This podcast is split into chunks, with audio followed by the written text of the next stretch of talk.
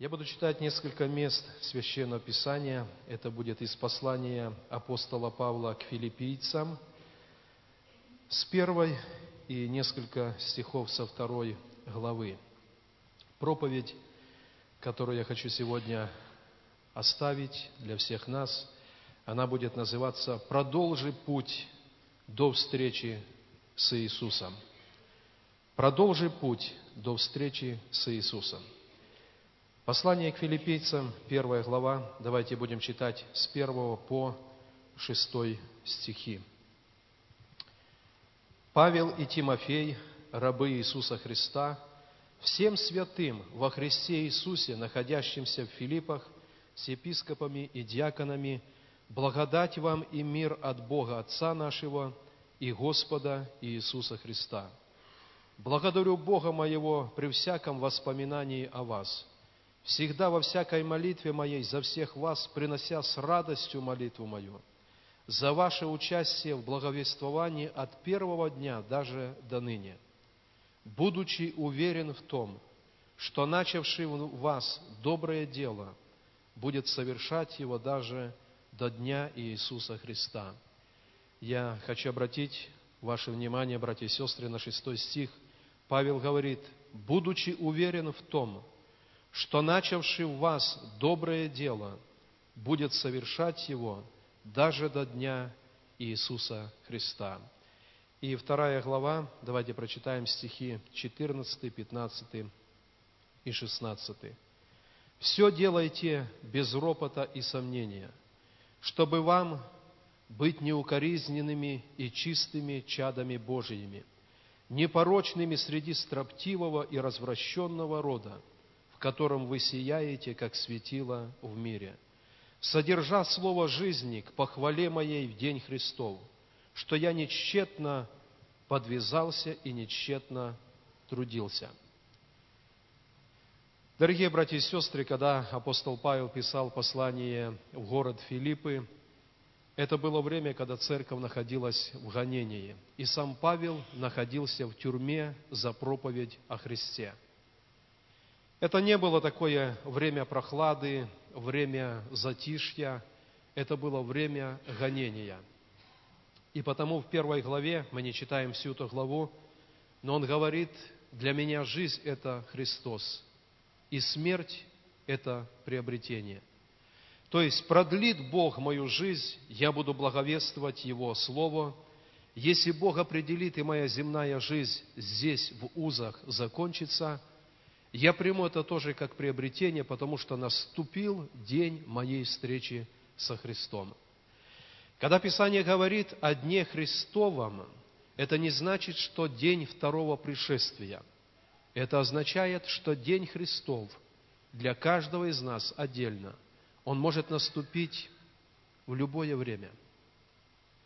Я помню такой момент, когда, наверное, года три назад в Хойницкой церкви было обычное воскресное служение, служение закончилось, люди расходились, и один из молодых братьев, ему было, наверное, 26 лет, он был в группе порядка, остался после служения, наводил там э, порядок в церкви – Потом тоже пошел домой. И, переходя дорогу прямо напротив церкви, его сбила машина.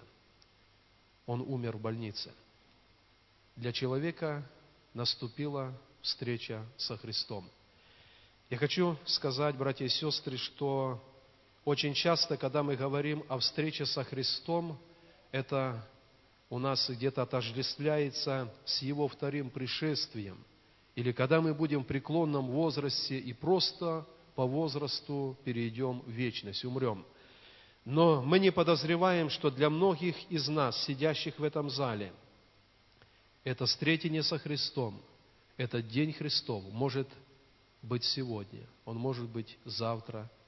И Павел говорит, Бог, который начал у нас доброе дело в день нашего покаяния, в день нашего рождения свыше – Бог силен продолжить это доброе дело. Начавший в нас доброе дело, Он и продолжит это до дня Христова, до дня нашего встретения с Ним.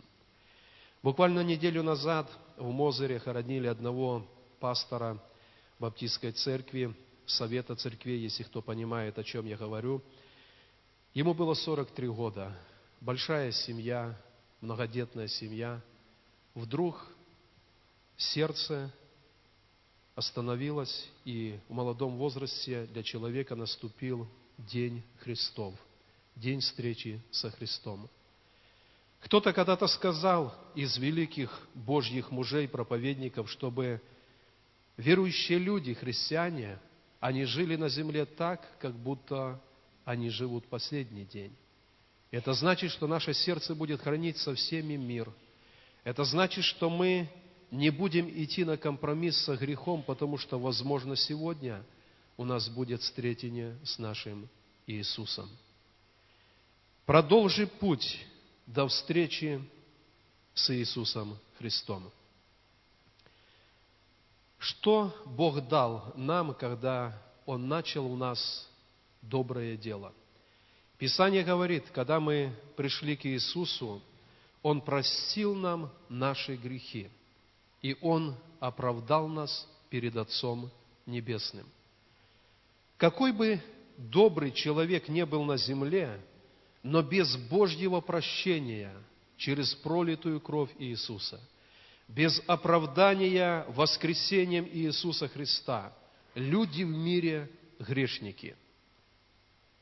Даже человек, который считал себя очень праведным, неплохим, но когда его сердце прикасается Дух Божий, он вдруг видит себя грешником, который нуждается в прощении – и о мытии грехов через кровь Иисуса Христа. Писание говорит, что Он нас простил, и Он нас оправдал, когда мы пришли к Нему. Бог дал нам новые одежды, и эти новые одежды праведности во Христе, они должны остаться чистыми до нашего дня встретения с Господом. Это место, дорогие братья и сестры, где мы все можем задать вопрос внутри нашего сердца, насколько те одежды, которые я получил в день покаяния, в день оправдания перед Богом, насколько я храню их чистыми. Если мы внутри сердца понимаем, что эти одежды оказались запятнанными грехом, у нас есть возможность, мы можем прийти искренне в молитве перед Богом и сказать, Господь, возврати мне ту первозданность, которую Ты дал мне в день моего покаяния и рождения свыше. Он начал в нас доброе дело, Он простил и оправдал. В Евангелии от Луки, вы помните, есть притча о блудном сыне. Когда этот блудный сын, будучи пастухом свиней, вернулся к своему отцу, отец дал ему перстень на руку и сказал, принесите новые одежды. И этот грязный сын, он был вымыт, переодет в новые одежды.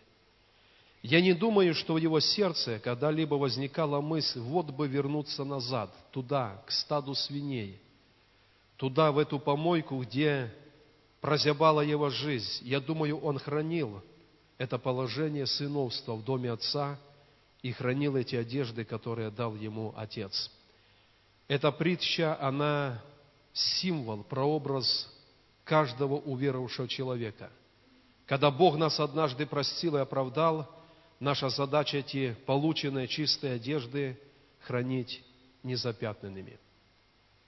Второе, что мы получили, когда пришли к нашему Господу, так Писание говорит, что теле Христа Дух Святой разделяет дарования каждому, как ему угодно. Мы пришли в церковь, и в нашем желании было сердце, было в сердце что-то делать для Бога, то есть Бог дает служение. Мы верим всем сердцем, что каждый призванный в церковь Христову, независимо от возраста, имеет определенный труд для Бога. Благовестие, молитва, прославление – служение милосердия, много-много других дел мы можем делать, находясь в теле Христа. Тело Христа от того и действенно, когда каждый член в нем находится в служении. Бог простил, Бог оправдал, и Бог верил в служение. Апостол Павел пишет послание Колосинам, и в последней главе, при последнем стихе, он упоминает человека по имени Архип и напоминает в своем послании, скажите Архипу, смотри, чтобы ты исполнил служение, которое ты принял в Господе. Я хочу напомнить сегодня, братья и сестры, всем нам, Бог простил, Бог оправдал, и Бог верил нам определенное служение. И Он говорит, смотри, служение, которое ты получил в начале, смотри, чтобы оно было исполнено. Проходит какое-то время после покаяния, и смотря на несовершенство людей в церкви, людей, окружающих нас в теле Христа, мы можем приткнуться, мы можем где-то соблазниться. Иногда приходит мысль, неужели мне надо больше других? Но Бог начал доброе дело в нас. Бог верил нам служение. И Он силен, чтобы эту праведность и чистоту, а также веренное служение мы пронесли до дня встречи со Христом. Пусть Бог нас в этом благословит.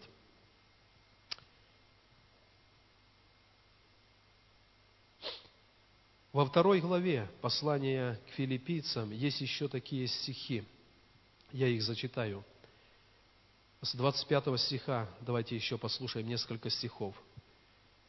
«Впрочем, я почел нужным послать к вам Епафродита, брата и сотрудника и сподвижника моего, а вашего посланника и служителя в нужде моей, потому что он сильно желал видеть всех вас и тяжко скорбел о том, что до вас дошел слух о его болезни, ибо он был болен при смерти, но Бог помиловал его, и не его только, но и меня, чтобы не прибавилась мне печаль к печали. Посему я скорее послал его, чтобы вы, увидев его снова, возрадовались, и я был менее печален. Примите же его в Господе со всякой радостью, и таковых имейте уважение.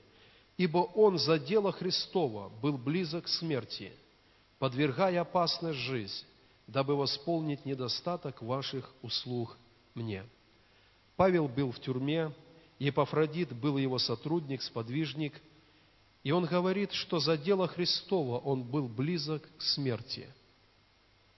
Есть разные версии, Одна из них, для того, чтобы послужить Павлу, он был сильно наказан и был болен при смерти. Но Павел говорит, что, находясь близко к смерти, он ревновал о том, чтобы восстановиться, не доставить печаль для церкви и по-прежнему восполнять недостаток служения святым. Человек был верен в служении, которое принял в Боге. Поэтому я побуждаю всех нас, братья и сестры, чтобы мы, начавший путь со Христом, мы не уклонились, мы не поколебались, но мы были готовы, когда придет сегодня или завтра для нас День Христов, встреча с Ним, наши одежды чисты, и наше служение, оно в действии перед Богом. Можно уклониться, и тогда встреча со Христом не произойдет. Не так давно братья наши рассказывали, когда один человек пообещал помощь на центре реабилитации, и вроде бы в телефонном разговоре он так все четко объяснил и сказал, что в начале Гомеля, вот подъезжайте, я буду вас ждать, я все передам. Братья заехали в Гомель, набирают этого человека, и он говорит, так я здесь, вот на въезде в город, где вы? Мы тоже на въезде. Так а вы где? Мы в Гомеле. Так нет, это же в Могилев надо было ехать. То есть не понял человек, когда объяснял, где будет встреча. И встреча не состоялась.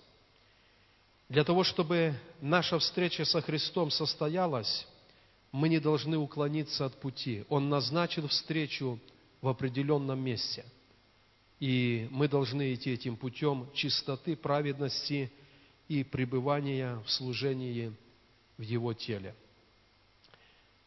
Повторюсь еще раз, что встреча со Христом может оказаться намного быстрее для нас, чем мы полагаем. Когда умерла моя мама, мой отец сильно тосковал. И однажды он сказал мне, тяжело, но ему было 70 лет на то время. Но он говорит, даже если Бог продлит мою жизнь еще 15 лет, мне будет 85. Ну, как правило, да, 80, 85. Но ведь это так мало, 15 лет, и я увижу Господа, я увижу тех, кто перешел туда в вечность. Но Бог определил по-другому. Через два э, года он уже имел встречу со Христом. И, братья и сестры, я еще и еще раз вам напоминаю, мы прочитали место Писания, где написано, мы живем среди строптивого и развращенного рода, и в этом строптивом, развращенном роде мы должны сиять, как светило, содержа слово жизни, содержа в чистоте нас наш жизненный путь. Пусть Бог нас благословит всех. Давайте поднимемся. Мы помолимся друг за друга. Бог и мы, мы знаем наше сердце. Если тот путь, который начал нас Бог, где-то уклонился, мы скажем, Господь, мы возвращаемся. Мы не хотим, чтобы встретение с Тобой, оно вдруг разминулось, не состоялось. Мы хотим остаться верными Тебе и исполнить служение, которое Ты верил. Давайте друг за друга помолимся.